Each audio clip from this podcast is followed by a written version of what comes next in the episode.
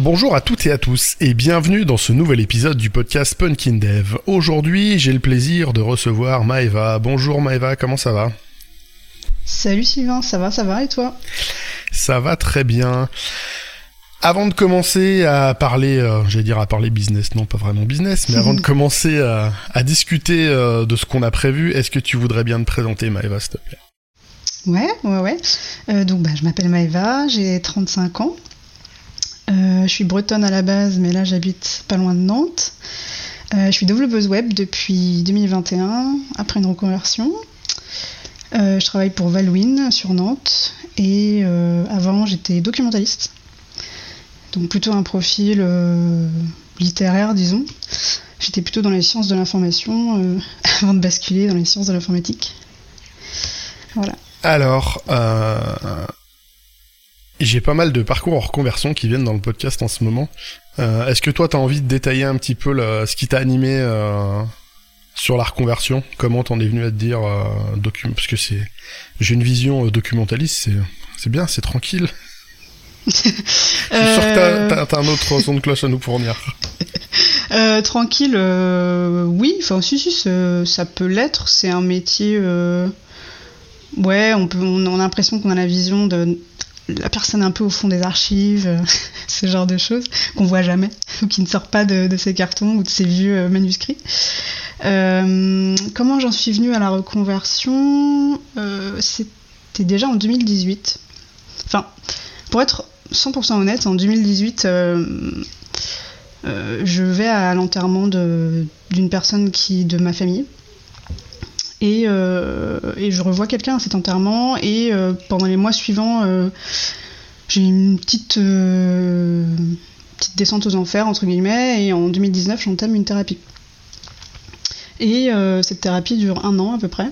Elle se finit juste avant le premier confinement en 2020.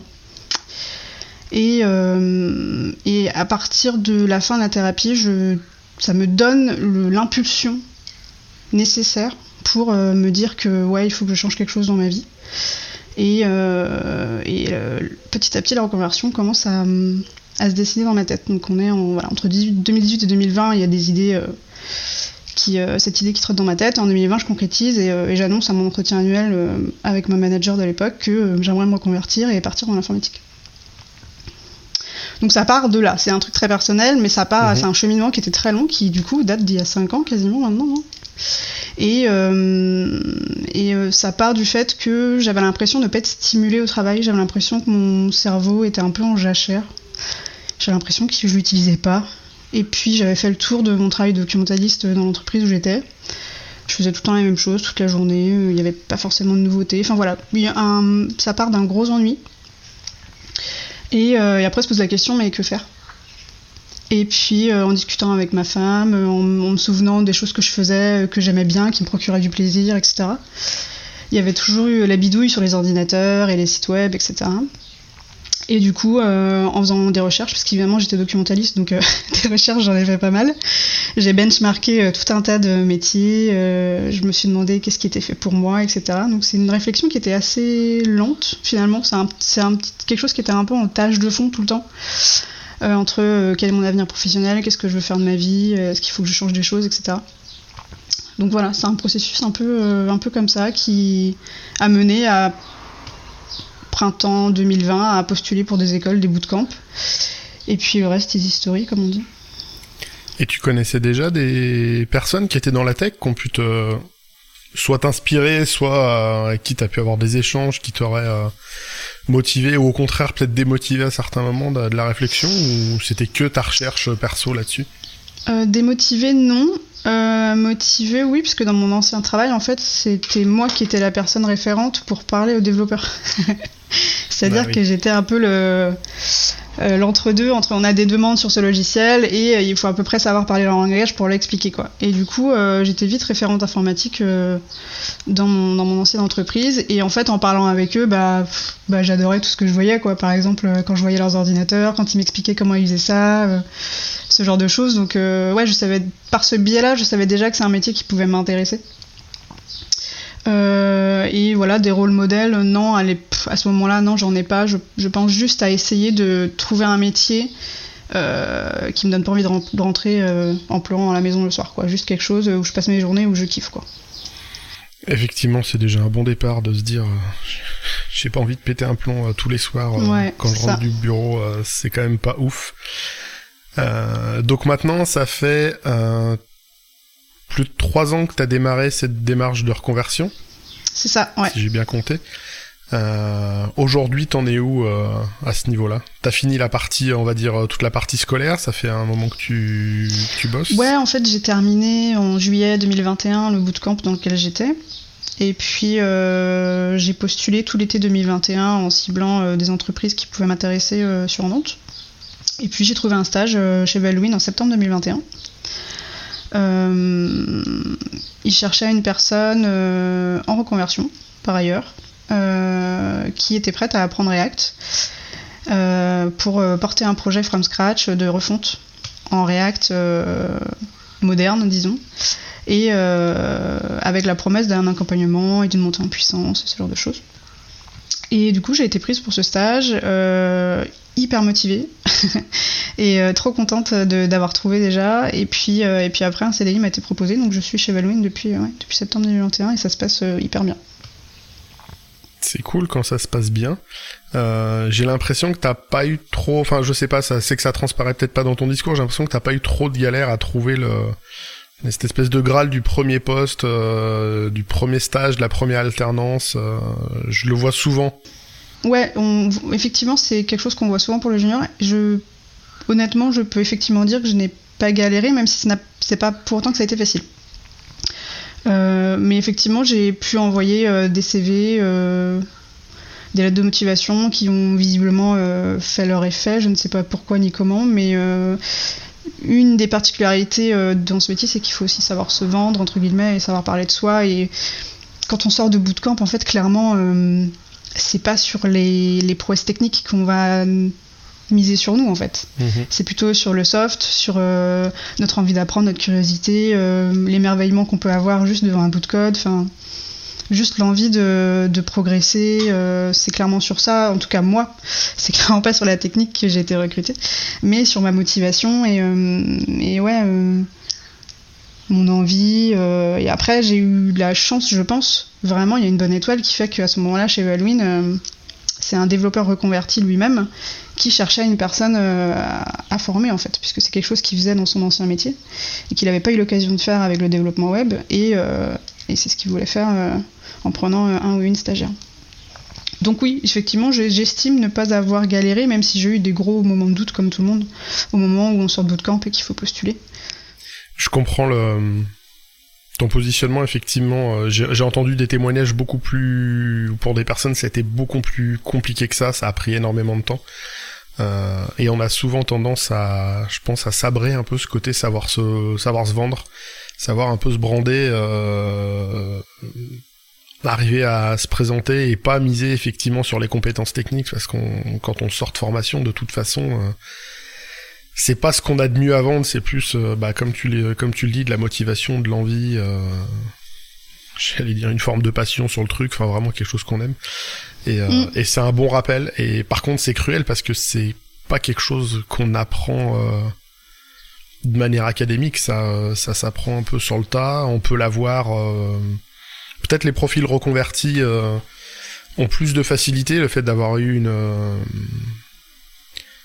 une première vie professionnelle, on a pu apprendre ça, mais euh, je trouve ça parfois difficile et je le contacte, je le constate pardon même chez des, des profils beaucoup plus seniors qui des fois ont du mal à se vendre, qui sortis de leur CV euh, sont pas euh, sont pas hyper à l'aise dans l'exercice de la de l'auto-vente, si je puis dire. Bah, en plus, dans le monde de la tech, la lettre de motivation est pas toujours préconisée ou demandée en face par les entreprises. Par contre, le CV l'est.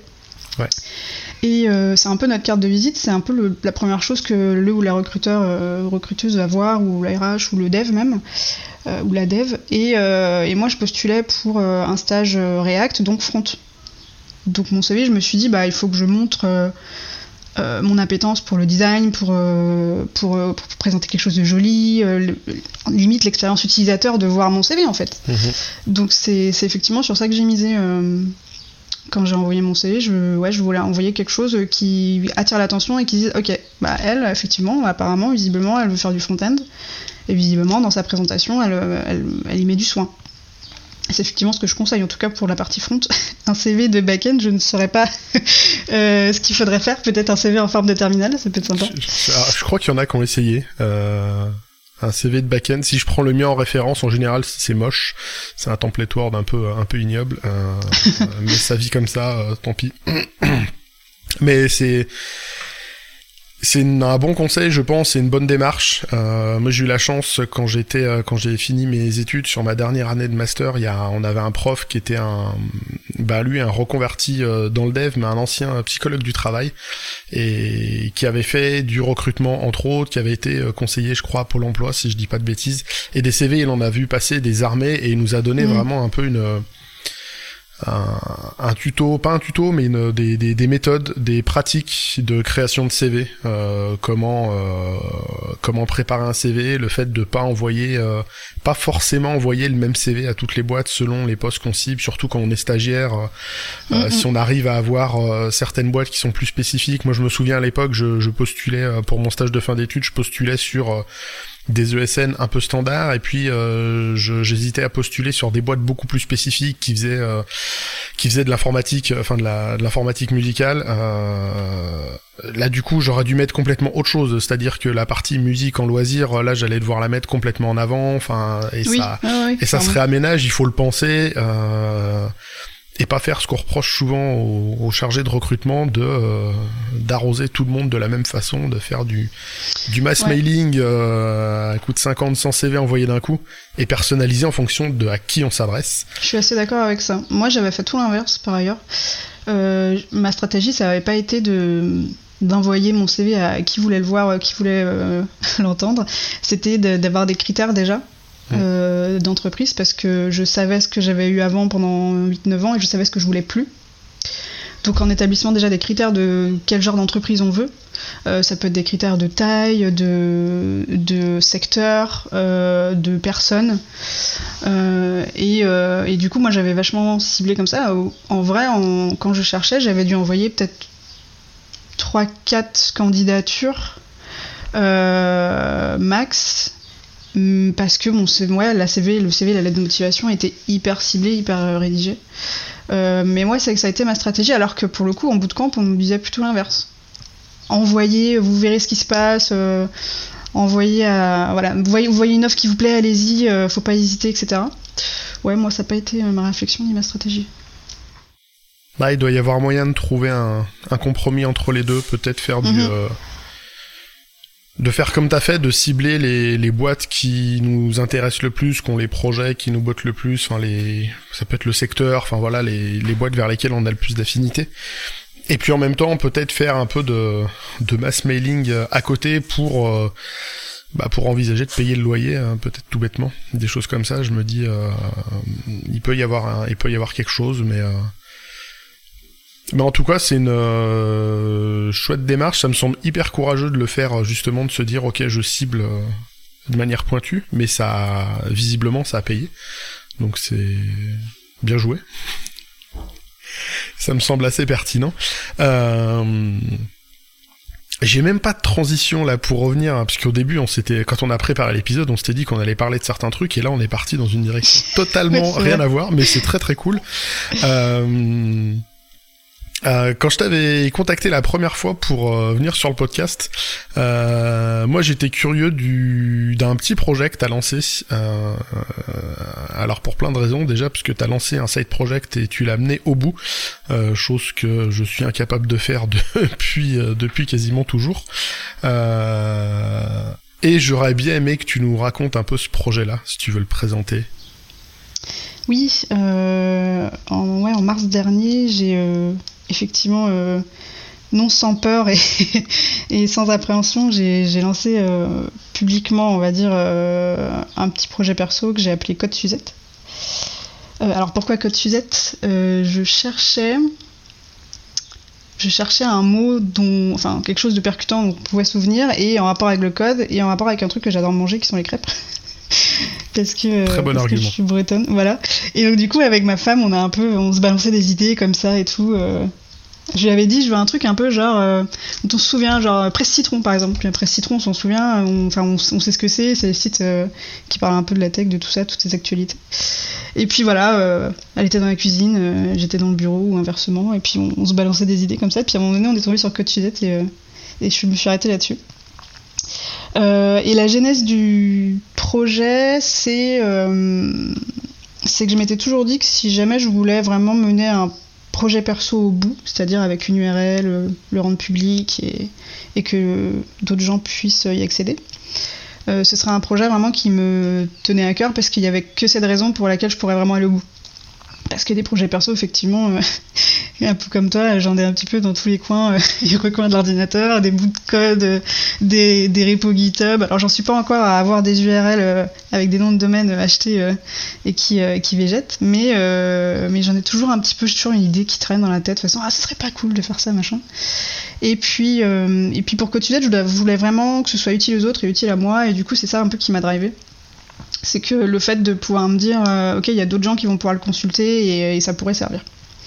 Et la genèse part du fait que quand on est en bootcamp euh, ou qu'on s'intéresse tout simplement au développement web hein, sans être dans un bootcamp ou dans, dans une démarche de formation euh, il y a beaucoup beaucoup de ressources qui sont accessibles. Gratuitement ou payantes. Beaucoup beaucoup gratuitement puisque l'open source reste quand même un des core concepts du développement web ou développement en général. Et, euh, et, donc on a accès à des multitudes de sources.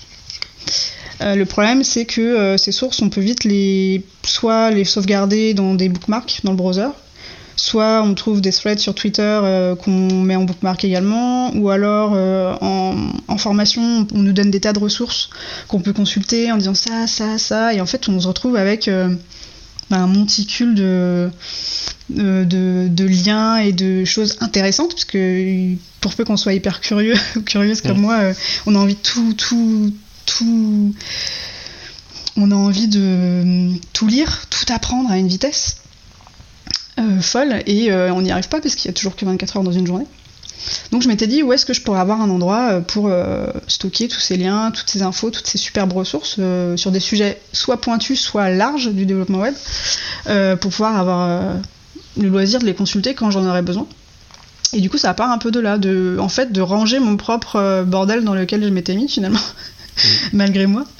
Et, euh, et, du coup, je me suis dit que si moi j'ai euh, cette problématique, peut-être que d'autres l'auraient aussi. Et, euh, et, du coup, je me suis lancée dans voilà, une bibliothèque de liens finalement. Pour une documentaliste, du coup, ça, ça me paraît bien.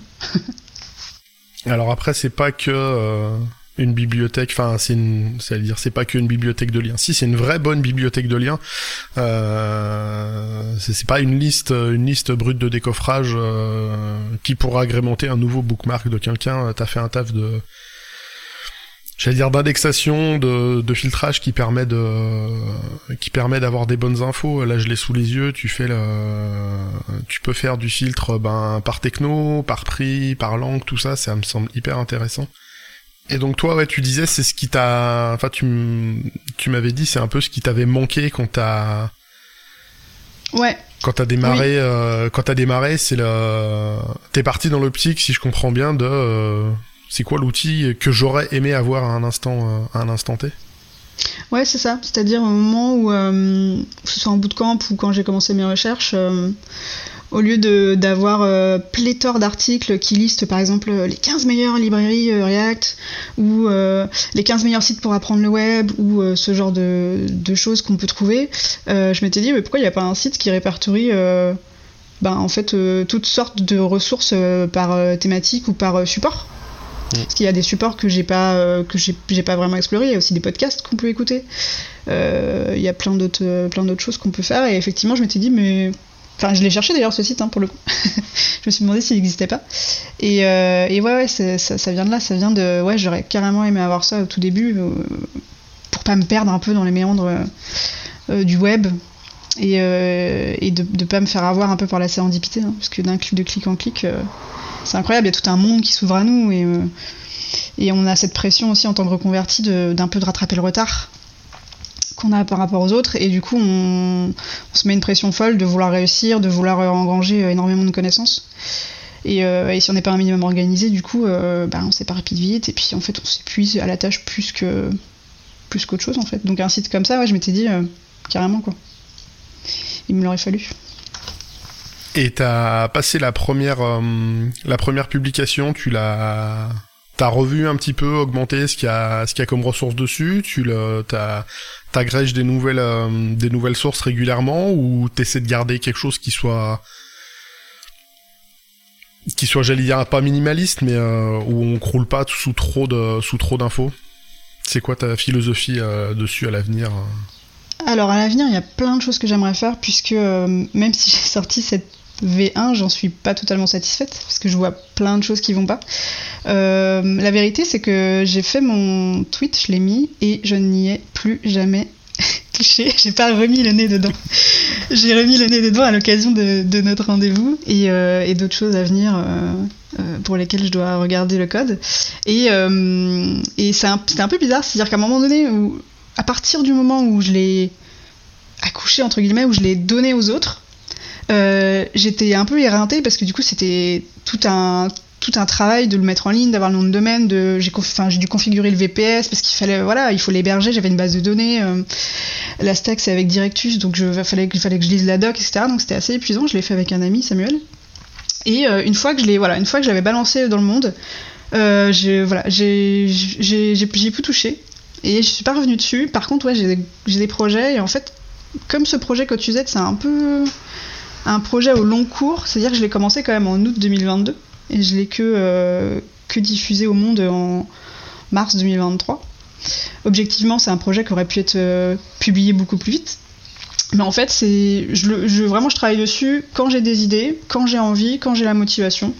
Je me mets pas la pression et euh, pour l'instant tu vois ça fait trois mois que j'ai pas touché mais par contre il y a des améliorations que j'aimerais bien faire. Je sais que la search bar ça pourrait être hyper cool euh, d'avoir une page où il y a toutes les ressources pour pouvoir euh, par exemple cocher TypeScript et d'avoir tous les types de ressources plutôt que de devoir checker par type de ressources dans chaque page. Il y a un dark mode aussi qui avait été vachement sollicité. Donc voilà, j'ai plein d'idées, mais je me laisse le temps, je me mets pas la pression. en ce moment, les week-ends, le soir, je fais d'autres choses.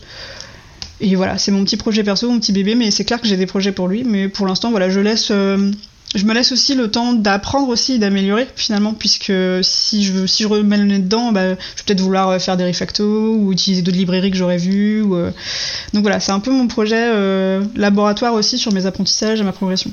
Tu voudras toujours faire du refacto ou tester une nouvelle. une nouvelle lib, une nouvelle stack pour voir un autre truc. C'est ça. C'est là. Et quelque part, il faut, euh, il faut s'en servir. Et c'est bien puisque là, là, t'as un truc qui est en prod déjà, et ça te motivera à pousser le truc, à aller jusqu'en prod, voire à te dire en fait non, euh, cette lib là, c'était pas un bon, c'était pas forcément un bon deal. Euh, le fait que ce soit déjà en prod, c'est déjà un c'était déjà un bon accomplissement comme je disais moi j'ai pas, pas trop poussé de trucs de trucs jusque là donc donc bien joué vraiment euh, au moment où tu l'as publié, je me demandais si tu as eu du, feedback, si tu es arrivé à, d'une manière ou d'une autre, à atteindre les, les profils cibles, euh, qui seraient les profils comme toi, tu l'étais au moment où tu aurais eu besoin. Euh, je sais pas si tu sais si, si tu as des stats, si tu as eu des, des retours directs. Euh, au moment où j'ai, où, je où j'ai fait mon tweet, il y a eu beaucoup de réactions hyper positives. Euh, j'ai pris le temps de répondre à chacune d'entre elles parce que c'était vraiment étonnant. Enfin, j'étais étonnée. Et j'étais très touchée. Euh, il y a eu beaucoup de choses positives. Il y a eu même des critiques hyper constructives, donc ça c'était cool. Euh, d'après certains tweets, j'ai l'impression que oui, il y avait des personnes en formation ou des juniors qui trouvaient le site utile. après, plus largement que ça, non, j'ai pas de retour. Je sais que j'ai une amie qui a diffusé le lien à des mentorés qu'elle a. Euh, et après, je, l'ai diffusé que sur Twitter. Par exemple, j'ai pas fait de post sur LinkedIn puisque j'essaye de d'éviter au maximum ce réseau de l'enfer. Mais j'aurais pu. J'aurais pu effectivement, peut-être que j'aurais euh, atteint euh, d'autres cibles. mais c'est vrai que je, ouais, j'y ai pas pensé, je l'ai pas fait. Peut-être que j'attends une vidéo pour le faire. Mais non, j'ai pas, à part les, à part les tweets que j'ai eu et quelques DM, qui était plutôt euh, content et satisfaisant. Je ne sais pas si j'ai vraiment atteint ma cible, effectivement. Puis comme j'en fais pas trop la promotion non plus. Ça sera un bon sondage à voir. alors pour la promo LinkedIn, c'est un peu spoiler si tu fais des LinkedIn, si tu fais des liens vers l'extérieur de base, il, il sabre un peu d'un point de vue algorithme il les met pas du tout en avant. Euh, ce qui explique pourquoi il y a beaucoup de gens qui disent le lien est dans le premier commentaire parce que si on poste un lien vers l'extérieur, euh, en fait, il fait une espèce de, de de pas de shadow, enfin je sais plus comment on dit, il va il va les, il va déréférencer un petit peu ces postes-là et beaucoup moins les mettre en avant. Euh, euh, ce qui fait que moi je je publie encore régulièrement les les liens euh, des épisodes du podcast sur LinkedIn, mais j'ai de moins en moins d'impact dessus, euh, précisément à cause de ça, et je me refuse à dire à faire comme tout le monde. Le lien est en premier commentaire, euh, d'autant que dès l'instant qu'il y a deux ou trois commentaires, le premier des fois est pénible à trouver parce qu'il les trie euh, il fait un peu ce qu'il veut avec les commentaires LinkedIn, donc euh, je trouve ça invivable. Oui, c'est pas par ordre. Euh, donc quand tu, alors après j'ai pas le problème, j'ai pas un profil qui qui génère des centaines de commentaires à chaque publication, mais mais j'ai déjà eu des fois des des posts avec le lien est en premier commentaire, je clique pour afficher les commentaires, je le vois pas, je suis obligé de cliquer sur voir plus, retrier dans l'ordre machin. Ouais, et là ça fait bien 10 secondes que t'es parti quoi. et je, je, trouve ça relativement insupportable. Je me dis bah tant pis, je publie pour les personnes qui qui me suivent, qui sont qui sont abonnés. Euh, d'ailleurs, si vous écoutez, il y a une page euh, Punkin Dev sur le sur LinkedIn. J'ai créé ce truc-là pour euh, à la base pour séparer de mes posts à titre perso, mais je ne poste pas à titre perso. mais voilà, je voulais tenter, voir un peu à quoi ça ressemblait ces trucs-là. Donc ouais, LinkedIn t'aidera pas forcément beaucoup, à moins d'y investir un certain temps, oui, de comprendre les patterns du, les patterns de recommandation clairement, c'est pas forcément ce que j'ai, ce que j'ai envie de faire. Après, ça peut être toujours cool de communiquer sur, euh, sur ce qu'on fait euh, en tant que dev junior euh, sur nos projets perso. moi, LinkedIn, je l'utilisais beaucoup quand j'étais en, formation et, et quand j'étais en stage, puisque quand j'ai commencé mon stage, je ne savais pas qu'on allait me proposer un CD. Donc, arrivé à mi-stage, je commençais un petit peu à bah, regarder pour trouver un job derrière. Mais c'est vrai que depuis, euh, ben ouais, j'ai complètement déserté. Et euh, après, je, redoute aussi les commentaires. C'est-à-dire que bon, sur Twitter, il y en a eu énormément de positifs. Euh, après, c'est aussi, il y avait la moitié de gens qui me suivent déjà et qui du coup ont pu me parler directement, ou d'autres personnes qui me connaissaient pas mais qui ont découvert le site.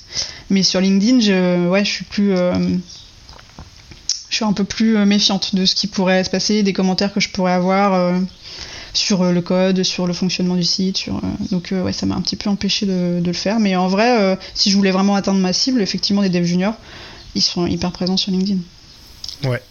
je me demandais si tu avais pensé à, c'est une idée qui me vient comme ça, si tu as des, encore des contacts avec ton ancien bootcamp et les organisations qui, qui font des formations de reconversion, tout ça, peut-être directement aller toquer vers eux en disant filez ça à vos à vos euh, à vos étudiants, vos étudiantes, peut-être ça pourra les intéresser. Euh, je sais pas.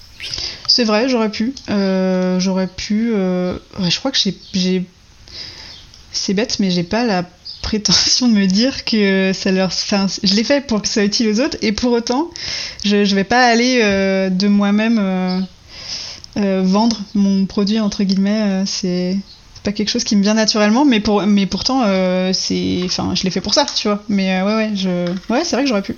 Bah après, ce qui est dur, c'est que tu viens de dire le mot, c'est je vais pas prendre du temps pour le vendre, sachant que tu le vends pas, tu le mets à dispo, et c'est mm. quand même du temps, euh, donc c'est du quelque part c'est du temps de travail gratuit, ce qui est tout à fait louable, mais faut avoir envie de le fournir, quoi, de se dire je vais aller démarcher entre guillemets des gens ou essayer d'être relayé par. Enfin, je comprends que c'est pas forcément la priorité. Non, euh, voilà. Ça peut se comprendre. Du coup, à défaut de faire euh, d'être euh, hyper proactif sur ta pub, bah déjà je te propose de redonner l'URL ici même que je mettrai dans la description euh, et puis voir en espérant que euh, parmi toutes les personnes qui nous écoutent si euh, bah si vous écoutez si vous écoutez l'épisode et que vous avez des contacts ou des organismes que ça pourra intéresser d'avoir ce type de ressources et eh ben n'hésitez pas. Donc tu peux redonner tous les à la limite même redonner tes réseaux si on peut si on peut te contacter qu'il y a des gens qui ont envie de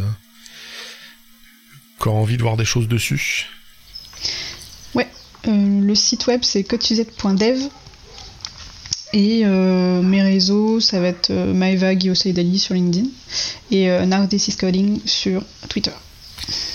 Je mettrai tout ça bah, comme d'hab dans la description, en espérant que comme d'hab je, n'oublie pas de le faire avant la première publication et que je corrige après. Donc vous trouverez tout ça. Merci euh, Maëva d'être passée dans le podcast. C'était un Merci à toi. plaisir.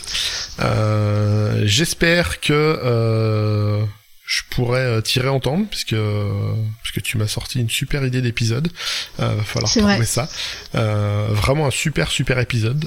Pas de spoiler, mais c'est une super idée. ouais, c'est c'est pas la mienne du coup, mais j'ai rebondi dessus. Elle me paraît très très bien. Faut que j'arrive à l'implémenter maintenant. Je te la donne avec plaisir. Euh, peut-être c'est toi qui viendras le, le faire ou peut-être pas, on verra ça. Euh, donc encore une fois, ouais, merci d'être passé dans le podcast. Et puis, eh ben, je te dis à la prochaine.